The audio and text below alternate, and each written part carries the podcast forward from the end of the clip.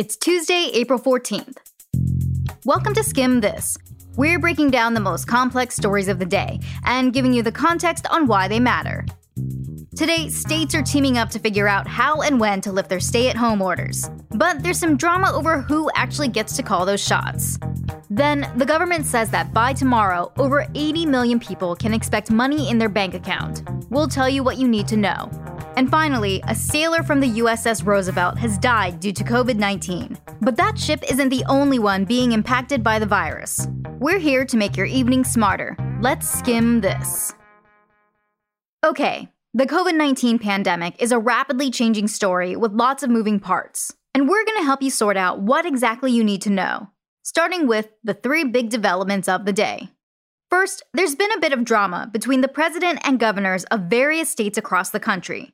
While the president has been issuing guidance from the federal government on how Americans should respond to the crisis, it's the governors who have been deciding what orders to implement and how to enforce them. And now a bunch of them are teaming up to figure out what to do next. Governors from several East and West Coast states are banding together to come out with plans to reopen on their own. To coordinate the reopening of the region and its economy. They say a coordinated strategy is important so one state's actions do not inadvertently undermine neighboring states. On the East Coast, New York, New Jersey, Connecticut, Pennsylvania, Delaware, Rhode Island, and Massachusetts are joining forces. And on the West Coast, California, Washington, and Oregon are banding together. The idea is that rather than going it alone, representatives from each state will work together to decide when is the right time to lift their stay at home orders and let businesses reopen. They'll figure this out by sharing resources and intelligence, which in turn would help the state's residents, like commuters who have to cross borders to get to work. But not everyone wants states to call these shots. Here's President Trump yesterday. When somebody's the president of the United States, the authority is total. And that's the way it's got to be. Your authority is total.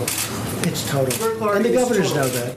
But these governors and some constitutional law experts disagree. They say he doesn't have that authority. One governor said, if we got to make the decision to close our states, we should also get to decide when to open them again.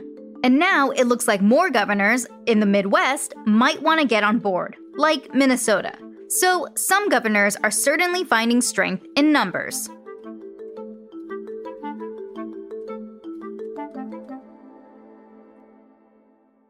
Our second headline today involves cold hard cash. Remember, the government decided a few weeks ago to send Americans up to 1200 bucks to help them deal with the financial burdens of COVID-19. And yesterday, the Treasury Secretary, Steve Mnuchin, said a check could be coming your way very soon. We expect that over 80 million hardworking Americans will get the direct deposit by this Wednesday. So, who are those 80 million? They're people who've already filed their tax returns for 2019 or 2018 and who also okayed a direct deposit. If you haven't done that yet, you might have to wait a bit longer. But keep in mind as you check your bank account, there are a lot of people in the US who won't get a check at all. Like, if you make more than $99,000 before taxes, you're out. Because this is supposed to help people who might be strapped for cash. But you also need to have a social security number, which means millions of immigrants who aren't green card holders or legal permanent residents also won't get a check. Even those who pay taxes, which means even if they lost their job recently, they don't have the safety net. So, like every new rule, there are exceptions. And these are especially tricky times, especially if you're recently out of work because of COVID 19. If that's your case, we've got some tips for you later in the show.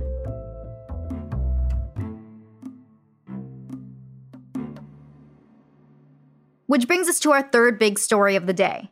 A couple weeks ago, we told you about that huge Navy aircraft carrier, the USS Roosevelt, that's battling the military's largest COVID 19 outbreak. Now, one of its sailors has just died. This is the first active duty US military member to have died from the virus. A couple weeks ago, the captain of the Roosevelt made headlines when he asked the Pentagon for help fighting COVID 19 on board. That letter got leaked. Then he got fired for those comments.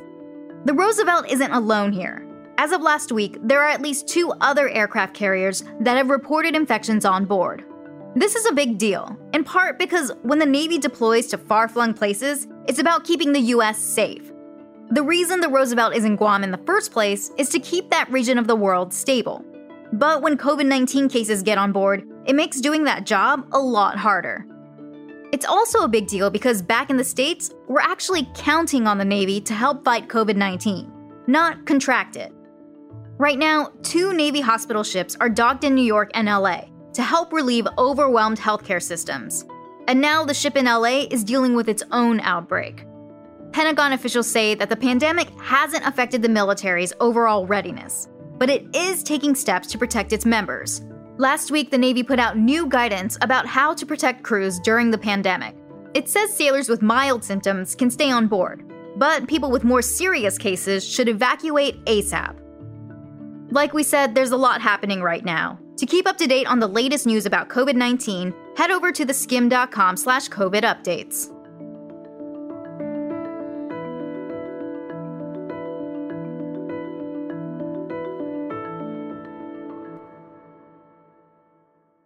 All right, this pandemic is affecting us in a lot of different ways, including your finances. And we want to answer some of the biggest money questions you might have when it comes to what COVID 19 could mean for your wallet, including what to do if you lost your job. As of last week, a record 16.8 million people, or more than 1 in 10 Americans, had filed for unemployment since mid March. While we don't know the exact age breakdown, we do know that millennials make up the majority of jobs in industries hit hard by the outbreak. Jobs in places like hair salons, bars, restaurants, and retail. So, if you find yourself in the not so fun situation of losing income, there are some steps you can take. Like, see what benefits you might get from your former employer. Think a severance package or an extension for healthcare coverage. Then, learn how to file for unemployment in your state.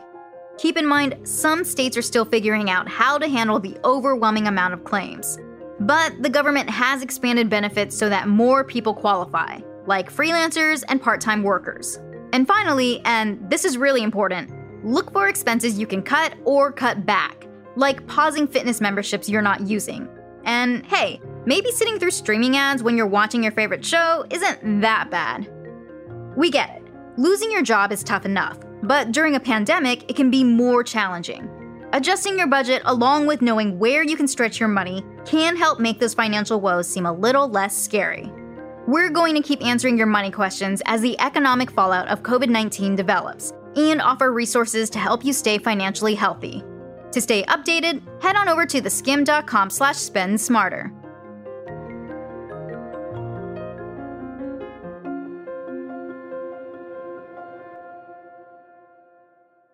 Okay, we're pressing pause on the latest developing stories to talk about the sound of friends having a good time. Because it turns out flamingos are squad goals. A new study of flamingos in a UK wildlife reserve found that they can form lasting friendships. See, in the wild, flamingos gather in huge flocks. Last year, one report said a group of 1.5 million of them were spotted in Kenya, and every spring, tens of thousands of flamingos flock to Mumbai, India. But this study gives us a reason to think that within those huge groups, there are many cliques. The researchers said some of the flamingos they studied have been at the reserve since the 1960s and have had friendships that last years. And many of them had just four or five birds that they spent most of their time with, aka their BFFs. We get the feeling that for these flamingos, social distancing would also be really hard. So, cheers to these flamingos and the friends we're missing right now. No matter your situation, sometimes you just need to press pause. And every week, we're sending out an email with some of our favorite things to help you take a break. To sign up, head on over to theskim.com slash press pause.